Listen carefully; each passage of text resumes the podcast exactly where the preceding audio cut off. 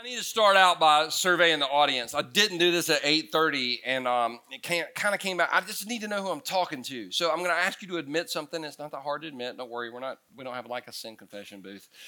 That'll be next week. Um, I, I, if you're now, I'm, I'm going to go ahead and put my cards on the table. I'm 48. I'll be 49 this year, June 24th. I would like a Jeep, a real Jeep, four door, hard top, just in case you're wondering. Um, but I'm I'm 48. So how many of you in the room are 40 and over? Just raise your hand. I'm, I'm okay. Yeah. Okay. Wow. A lot, lot of old people here. It's awesome. No, no. My hands up. My hands up too. How many are under 40? Raise your hand. You're under 40. Oh, oh. Okay. Some of y'all raised your hand on both, and you can't do that. like, good Lord.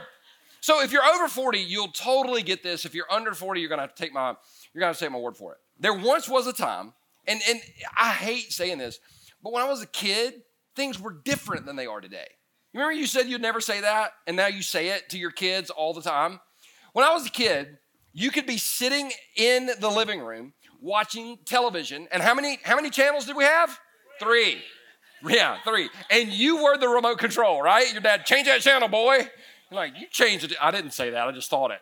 Anyway, you'd be sitting in the in the living room and you're watching like Walter Cronkite or something like that. You're watching TV, and all of a sudden you'd hear this at the door. Now you wouldn't know who it was because we didn't have like an app on our phone where we could look and see. But what would if somebody knocked on your door when you were a kid? What'd you do? You jumped up. You're excited. Like the whole like everybody in the family would jump up. Company. And everybody would run to the door. Like the dad opens the door. You don't look through. You didn't even look through. Kids are like sliding their socks like back, back in the background. And it could be a cousin or a friend or a relative that you haven't seen in weeks, months, maybe even years. And what did you do? You're like, oh my gosh. And they're like, yeah, we were just in the neighborhood and thought we would stop by. And what did you do? You said, come on in. In fact, if you were having dinner, you'd be like, would you like to eat? Oh no, we wouldn't want to impose. Which they actually did, looking back, they totally did. But you're like, no, no, no, sit down. And you they would sit down and you would talk for an hour or two. You'd tell the same jokes that you told the last time they came by. The same thing. And they would be leaving, and you'd be like, oh my gosh, this was great.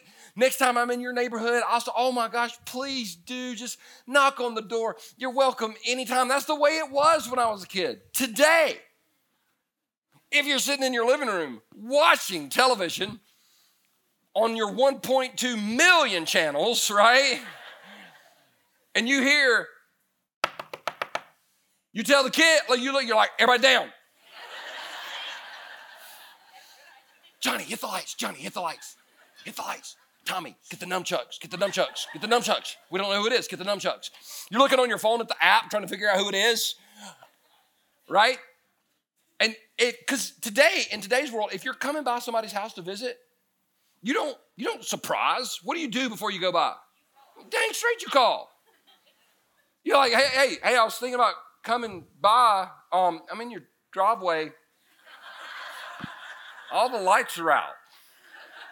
Does Johnny have nunchucks? What is going on? I mean, it's crazy how the world has changed, right? And I was thinking about that in context with the, the church, specifically how it was back then and how it is today. Now, when I say back then, I'm not talking about when I was a kid. I'm talking about like when Jesus started it. Because Jesus started the church to change the world. That's the reason he started the church. But I think the church, uh, I, I, think we all drifted into this. I think the church drifted from changing the world to critiquing the world to condemning the world. And unfortunately, today, we know what a lot of Christians are against. We don't know what they're for. And I've been a part of that. I've been a part of critiquing, and I've also been a part of condemning. But at the end of the day, I want us as a church and all of us as individuals to be people that can literally step into our identity in Christ and be a part of changing the world instead of critiquing it or condemning it. And the way we do that, the way we do that, I thought I would finish this series up on the table is by talking about five characteristics that I'm hoping and praying that all of us here at Second Chance will have as individuals and as a church. Five characteristics, and we're going to use the acrostic table, T A B L E. Y'all see what I did there? That was awesome, wasn't it? That's about as creative as it gets right here. Here we go. Letter T stands for transparency. Transparency. One of the things I love is how often Christians get mad about stuff. And I don't know if you, so for me, this is my rule. If the Christian community is mad about a book, I'll read it. If they're mad about a movie, I'll go see it because it's good. It's always good. They're always mad at the good stuff. Um, and and and the, the, the holiday that Christians are the most angry about every year is Halloween. Have you ever heard that? It's devil's holiday. You're celebrating the devil. You're worshiping the devil. Well, I'm no, I'm not. She's dressed up like a freaking princess. How what? But they get mad at Halloween, right? They get mad at Halloween. They're always mad at Halloween. But then I started thinking, oh my God, we have Halloween every Sunday in America because people dress up like somebody they're not.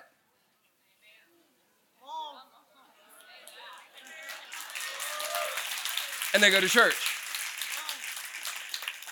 Now we've all been we've all been guilty of it because listen, if the person next to you knew what you did that time, they probably wouldn't be sitting next to you. I'm not, I mean, I'm, I'm talking about people in the last service, right? Not, not this service. But one of the things, one of the things that we're scared to be in the church is transparent.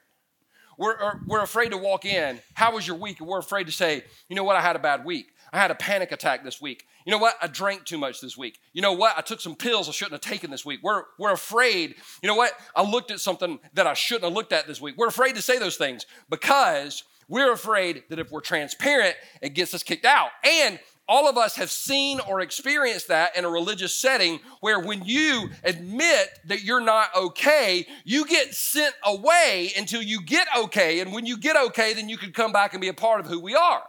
But that's not what Jesus intended when he started the church. And let me set it up this way. Um, this is, I've got a dog. His name is Chance. I love him most of the time. If you got a dog, you're the same way. They're, 95% of the time, you love the dog, and 5% of the time, you're like, I'm, I'm getting rid of this dog. I'm getting rid of the dog. No, I'm getting rid of the kids. I'm getting rid of all y'all. So, but this is Chance. So look at him. He's so cute. Yeah, got a little poofy hair thing going on. He's so cute. Um, so, but about three months ago, we developed a problem. When I say we, I mean he. I'll walk Chance, you know, how five or six times a day. And when it rains, I live downtown, and so when it rains, there's no, I mean, there's no cover. So I've got an umbrella. Now, I've got a huge umbrella. Like my umbrella will cover a city block. It's amazing. But about three months ago, for some reason, I still don't know why, chance, I opened the umbrella. He literally freaked out. Now, don't say, oh, it's the dumbest thing in the world. He won't get under the umbrella. I don't know why. He's never been traumatized by an umbrella. I've never, like, put him in the corner with an umbrella and went, That'd, that'd be the meanest thing in the world. I don't know where that came from. I've never done that.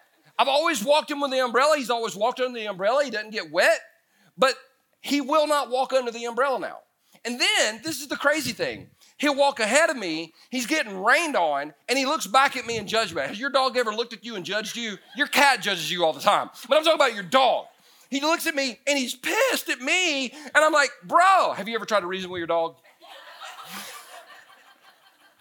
I caught myself talking to him the other day. I'm like, bruh, you're choosing not to get under the, like he can understand. Like you're choosing not to get under the umbrella. But what's funny is he's scared of the very thing that would actually cover him if he would get under it. It's the same thing with transparency. See, we're scared of it but if we would actually get under it and be transparent, it, we step out of slavery and into freedom. I just own what's happened to me. I just own what I've done. It's, it's, it's the only way to approach it. I was having a conversation with somebody the other day. He, had, he didn't have a clue who I was, which was awesome. And I told him I was a pastor. I said, You should come to my church. And he said, I don't, I don't know if I could come to your church. I was like, really? Why not? He goes, well, I'm, I'm out of rehab. I've been clean for like seven months, and I'm not sure people like me could, could come to your church. And I looked at him. I was like, I was like, hey man, hey man, I'm probably the only pastor in the upstate that's actually been to rehab. He looked at me, I was like, straight up. And then I stopped I said, I'm actually probably the only one that'll admit it. Like, I'm just gonna own that. It happened. It's a part of my life. Just be transparent. I love what what we talked about it last week when Peter goes out and he fishes all night and didn't catch anything. He's cleaned his net. Jesus comes along, says, "Hey, can I use your boat?" And he uses the boat. Then he tells Peter, "Put out for a catch." And Peter says, "I don't think it'll work, but because you say so, I will." He caught a lot of fish and fish in the boat. Y'all remember that? I just wrapped up last week's sermon in 20 seconds. Watch what Peter did. Peter saw a chance. Um, Peter, when Simon Peter realized what had happened, he fell to his knees before Jesus and said, Oh Lord, please leave me. I'm such a sinful man. Peter got transparent. Don't miss this. Peter's transparency is actually what launched him into ministry. His transparency. I'm a sinful person. And Jesus was like, you know what? I, somebody that's broken, somebody that's, that's been through some stuff, I can use somebody like that. Jesus didn't go to the temple and try to find the Pharisees because they wouldn't admit they're sinful. They would tell you how perfect they are. But the guy that said, I'm sinful, Jesus said, Yeah, I'm going to use you to actually build the church. There's a guy named David, and it, talk about sin. Whew, that dude, that dude, I mean, and how would, I mean, we've all sinned, but like the Bible wrote about his sin. Like, how would you like the Bible to write about your sin? Good God, we deal with it on Facebook, but I'm, I'm talking about the Bible. And then, and then David said this He said, When I refused to confess my sin, my body wasted away and I groaned all day long. Do you know that sin can have effect on us physically? It really can. David said it had, and it's affected, I know it's affected me, it's affected some of you maybe. He goes on to say this Day and night, your hand of discipline was heavy on me. My strength evaporated like water in the summer heat. Finally, I confessed all my sins to you. And by the way, confession is not information to God. Confession is not, God, I did this, and God's like, oh, you did? Confession is when we agree with God that what we did was wrong. That's what confession is. That's all confession is. God, I agree with you. And David said, When I confess all my sin, okay? When I confess all my sin and stop trying to hide my guilt, I said to myself, I will confess my rebellion to the Lord, and you forgave me. All my guilt is gone. How free would that be? But it only it only happens if we're transparent. If we're willing to confess our, our sins to God and confess our sins to one another. And I'm not saying tell everybody. I mean, don't leave here and go to a restaurant. How you doing? Well, you know, I smoked some pot and I looked at naked people on the line and I just did. I mean, like that, go, oh, do you want fries with that? I don't know. I don't even know what to do right now. But there, there needs to be a group of people that we can confess to. And you know what? I, I, I mean this with all my heart. I mean this with all my heart. I'm glad you're at Second Chance today. It really is okay to not be okay here. It really is okay. Letter A stands for available. Available. Available. Now, once again, we're going to have to go back to the people over 40, under 40. People over 40, you'll remember at one time in our life, we had one telephone in our house. You remember this?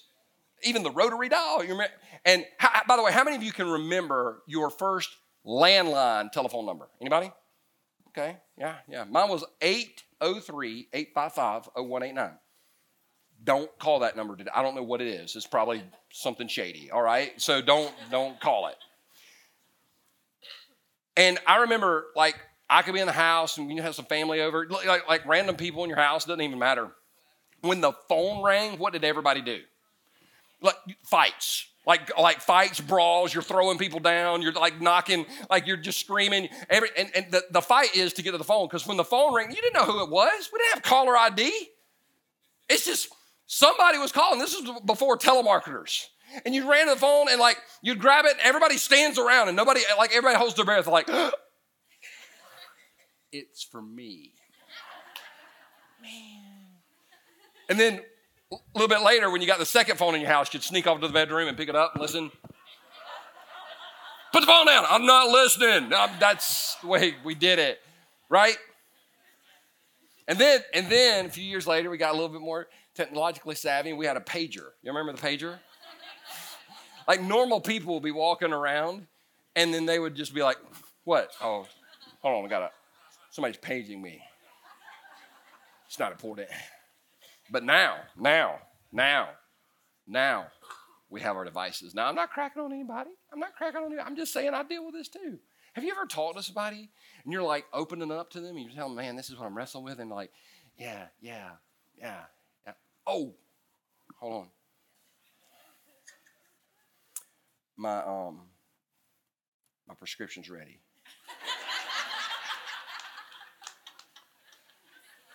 I'm so sorry. Keep going. Yeah. Mm-hmm. Mm-hmm. And, oh. Did, did you know there, there's this impeachment thing going on? Huh. Yeah. So, uh-huh. Oh, oh, it's snowing in Greenville. It's snowing in Greenville. Do you want to build a snowman? Like, have you ever been there? And you're like, would you listen to me? And somebody's like, yeah, I'm listening. listening. Listening. I just hit all kind of buttons on my phone. I don't even know what it did. So, but what's funny is is we will say, okay, I'm gonna put my put my device down. But we got it on vibrate and it starts vibrating. And what do we do? We're like,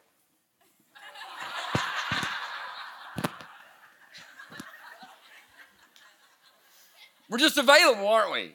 We're like, no, I'm not cracking on that. I'm there too. I'm there too. I'm just saying, what if, what if, what if we were as available to Jesus as we were our devices? Now, I'm not saying that to make anybody feel bad. I'm in that category. I'm as convicted as anybody in the room. Now, some people are like, why in the world would I be available to Jesus? I have no ability. Here's the good news He's not looking for your ability, He's looking for your availability. Because if you're available, He will make you able. Period.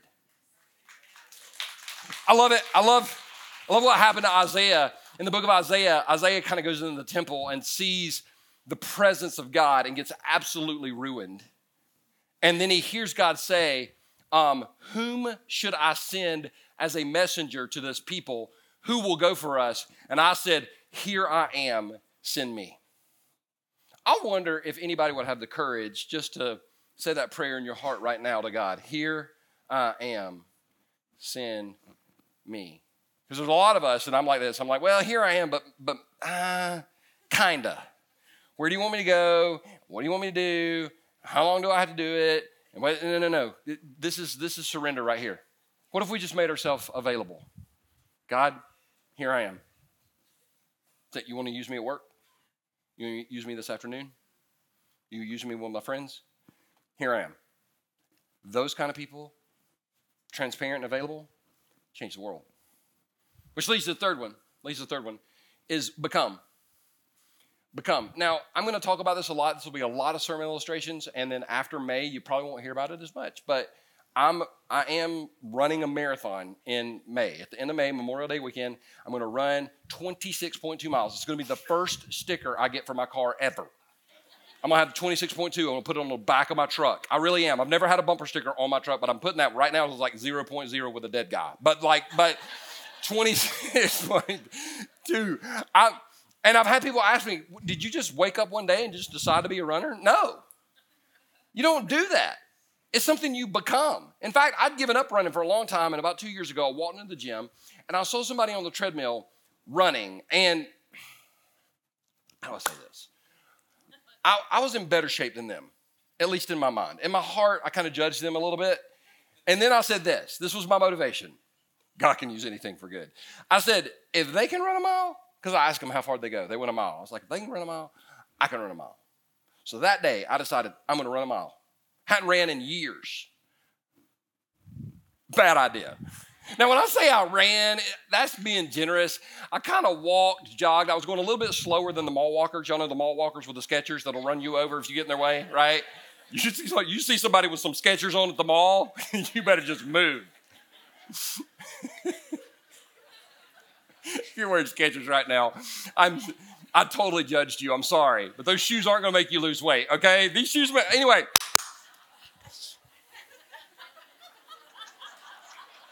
After I ran that mile, I woke up the next morning. Did I feel good? Yes or no? No. No. Stuff hurt. Stuff hurt I didn't know I had. You know, I'm walking around like, what'd you do yesterday? Oh man, I ran a mile. Not going to do that again. But now, today, I, today, literally, I could go out and run 10 or 15 miles, no problem. It's something I, I did a mile, then two, then three, then four. It's something that I became. I didn't decide to be a runner, I became a runner. Now, Christianity is not about what we're doing, it's who we're becoming. Because I know a lot of people that do a lot of stuff. Did you know you could do a lot of stuff but not become more like Jesus? I mean, have you met the people? Let's just be honest. Oh, it's about to get real. Can y'all handle this? Can y'all handle this right here? Because they're reading their Bible an hour a day, and they're praying an hour a day, and they're journaling, and they're memorizing scripture, but you get them outside of their little Bible huddle, and they are a jackass to everybody else on the planet.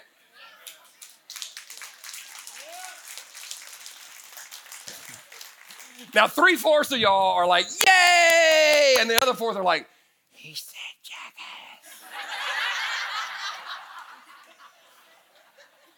And the rest of uh, you should have been here two weeks ago. He really went off. but I'm, I'm, uh, and, and people have asked, period, how can you tell if somebody is becoming like Jesus? It's very easy. Jesus said in John 13, people will know that you are my disciples by the way you love one another. So we can read all the Bible verses and we can memorize all the scripture, but if we treat other people like they're pieces of garbage, that's not like Christ. So, so my goal is for us as individuals and as a church is to become more like Jesus. Well, how do you do that? I'm glad you asked. Jesus modeled this for us. Mark said in Mark 135, now the day before, Jesus had done some incredible ministry work. Mark chapter 1, verse 35 says, Before daybreak the next morning, Jesus got up and went out to an isolated place to pray. So Jesus had a specific time set aside for intentional focus on God. Now, that's we've got to have that in our life at some point, whatever that is. And it's different for everybody. Some people it's prayer. Some people it's reading your Bible. Some people, people it's listening to worship music. It, it doesn't matter, but we've got to intentionally set a time. I don't care how much time it is. I love the fact that Mark didn't tell us how much time. It could be five minutes, it could be 30 minutes, I, I, but there's got to be an intentional time set aside for us to connect with, with, with Jesus. And, and scripture goes on to say, later Simon and others went out to find him. When they found him, they said, Everyone is looking for you. You know why? Because everybody had a plan for Jesus. Do you know that everybody has a plan for your life? But Jesus was focused. And so, because he was focused, Mark said, but Jesus replied, We must go to other towns as well, and I will preach to them too. That is why I came. So he traveled throughout the region of Galilee, preaching in the synagogues and casting out demons. He had he had renewed focus. And as we spend intentional time with God and become more like Jesus and begin to love other people, those kind of people, they change the world. Which leads to letter L, letting go of limitations. Do you know that there are too many people in this room that you limit yourself? You limit yourself. How many people right handed? People right handed. Yeah, you're raising your right hand. That's good. Good. How many people left handed? Okay. I'm not going to make fun of you. So take, take your strongest hand, whichever hand is strongest. Take your strongest hand. Do this. Put, put your hand, whichever hand is front. Now, I want you to make a fist as tight as you can. Do it. Everybody, right now. Do it. Do it. Squeeze it tighter. Squeeze it tighter. See what you did? I told you to squeeze your fist as tight as you could, and you thought you had done it. But then I challenged you to squeeze it tighter, and most of you did. And then I challenged you to squeeze it tighter, and most of you did it again. But if you had stopped at the first squeeze, you would have limited yourself. There are too many people in this room. They're, you're limited. And you're limited, don't miss this, by what other people say about you. You're limited by what other people say you can and you cannot do. Hey, can I just tell you from experience? If I let other people tell me what I could and could not do, I would not be on this stage preaching you, to you today. But at the end of the day, they don't get to define me. God gets to define me. And if God says this is what I'm supposed to do, this is what I'm supposed to do. And I don't say that. I don't say that so you can cheer me as an example. I'm saying that if God can do that through me, God can do that through you as well. We need to let go of our limitations. You have no idea what you're capable of doing in Christ. I want to prove it to you. Watch this, watch this, watch this. I love, Paul is, I just saw this two weeks ago for the first time in the Bible. I've been reading the Bible for over two or or three decades, two or three years, two or three decades, all right? Watch this. Paul said this I also pray in Ephesians 1, I also pray that you will understand the incredible greatness of God's power. Stop. That would be awesome if we could just understand the greatness of his power. But he goes on to say this for us who believe, this is the same mighty power that raised Christ from the dead. Okay, so just resurrection power. Raised Christ from the dead. Gonna that that's miraculous. That's awesome. Then he says this: raised Christ from the dead and seated him in the place of honor at God's right hand in the heavenly realms. So Jesus is seated at God's right hand. So let's just kind of go through this logically. Is Jesus above all things? Yes or no? Yes. Is Jesus all powerful? Yes or no? Does Jesus have all authority? Yes or no? Is Jesus lacking for anything? Yes or no? No.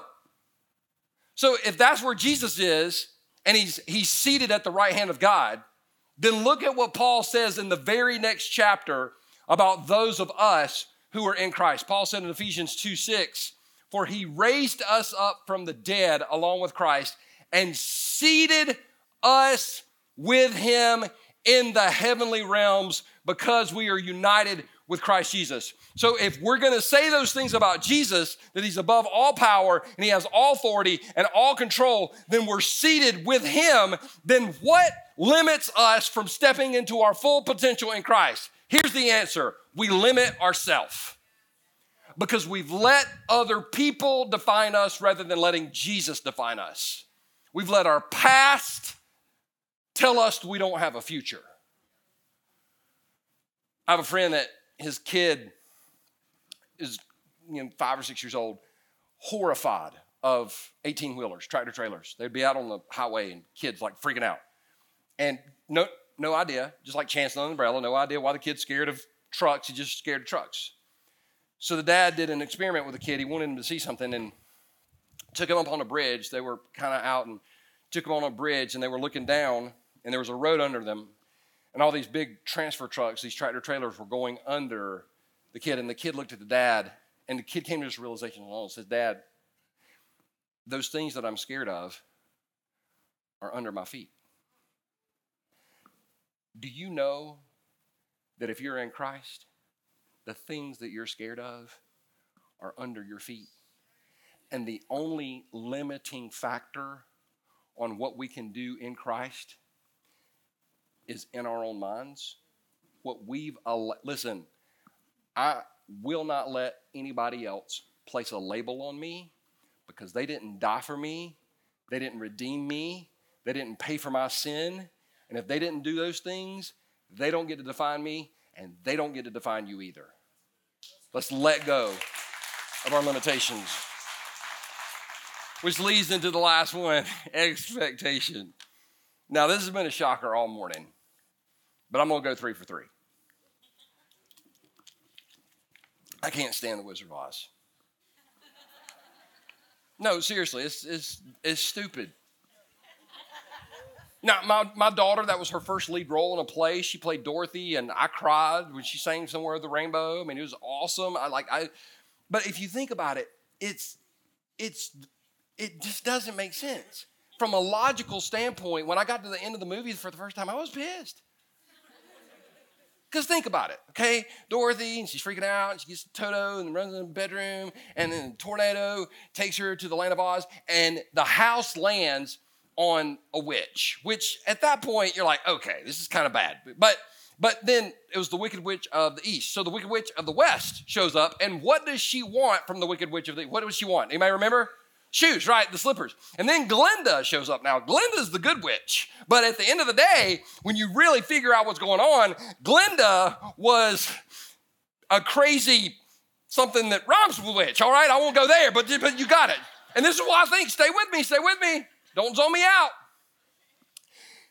Where did she put the shoes that were on the wicked witch of the east? Where did she put the shoes when the wicked witch of the wicked witch of the west? This is not easy. Try to get the shoes. Where did she put them?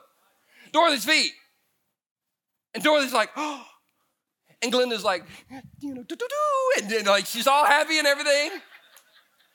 And then Dorothy goes through I mean, God, how would you love that? Follow the yellow brick road. Yeah, it's great. It takes me to a scarecrow, a lion, a tin man. The flying monkeys would have freaked me out like everything because of Oz. And, and at the end of the movie, at the end of the movie, at the end of the movie, Glinda shows back up. I guess she had to go hit it before she showed back up. It was calling like I see it. I ain't judging, it's illegal in South Carolina, but she is in Colorado, it was okay, right? she shows back up, and what does she tell? Dorothy don't think she can get home, and what does she tell Dorothy? She said, You've had the shoes on all along, they'll get you home. And I'm thinking, if you're a good witch, why didn't you tell her that when she showed up? She went through the whole play and she had exactly what she needed to get to where she wanted to go. She just didn't know it. In Christ, right now, we've got exactly what we need to get to where we go. Our problem is, and I didn't say your problem, I said our problem is a lot of times we don't expect great things to happen. I want Second Chance Church to be the church when you pull up in the parking lot, you're like, God's gonna save somebody today. God's gonna set somebody free today. God's gonna heal somebody today. God's gonna do something in somebody's life today. But not only that, I want you saying, God's gonna do something in my life today. God's gonna change something in me today. God's gonna set me free today. God's gonna open up doors for me today. What if we walked around with that expectation rather than, I'm just a, I'm just a worm. No, you're not. I'll, I'll, this is the reason I love this. Jesus is talking to a church in the book of Revelation, chapter 3, verse 7. And he says this This is the message from the one who is holy and true, the one who has the key of David. Now, watch this. What he opens, no one can close. What he closes, no one can open. So just let's just focus on this for a second. What he opens, no one can close. In fact, let's all say that phrase together on three. One, two, three. What he opens, no one can close. God's good. Now hold on to that thought. Hold on to that thought for a minute. How many of you, I'm not going to ask you to raise your hand because I tried it in 8:30 and it didn't work. How many of you have a, a day or a season or an event in your life that you hope nobody ever finds out about? That'd be all of us. That'd be all of us. Right? If you grew up in a religious background, that's some scary stuff, isn't it?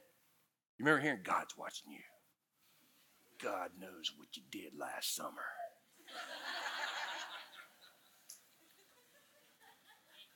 and, and the songs that we sing as kids, if you look back, they're creepy. Oh, be careful, little eyes, what you see. Oh, be careful, little eyes, what you see. Cause the Father up above is looking down with love. And that's not the way we, we, we heard it like, oh, be careful of us, what you see. careful of us, what you see. Cause the Father up above, squish you like a bug.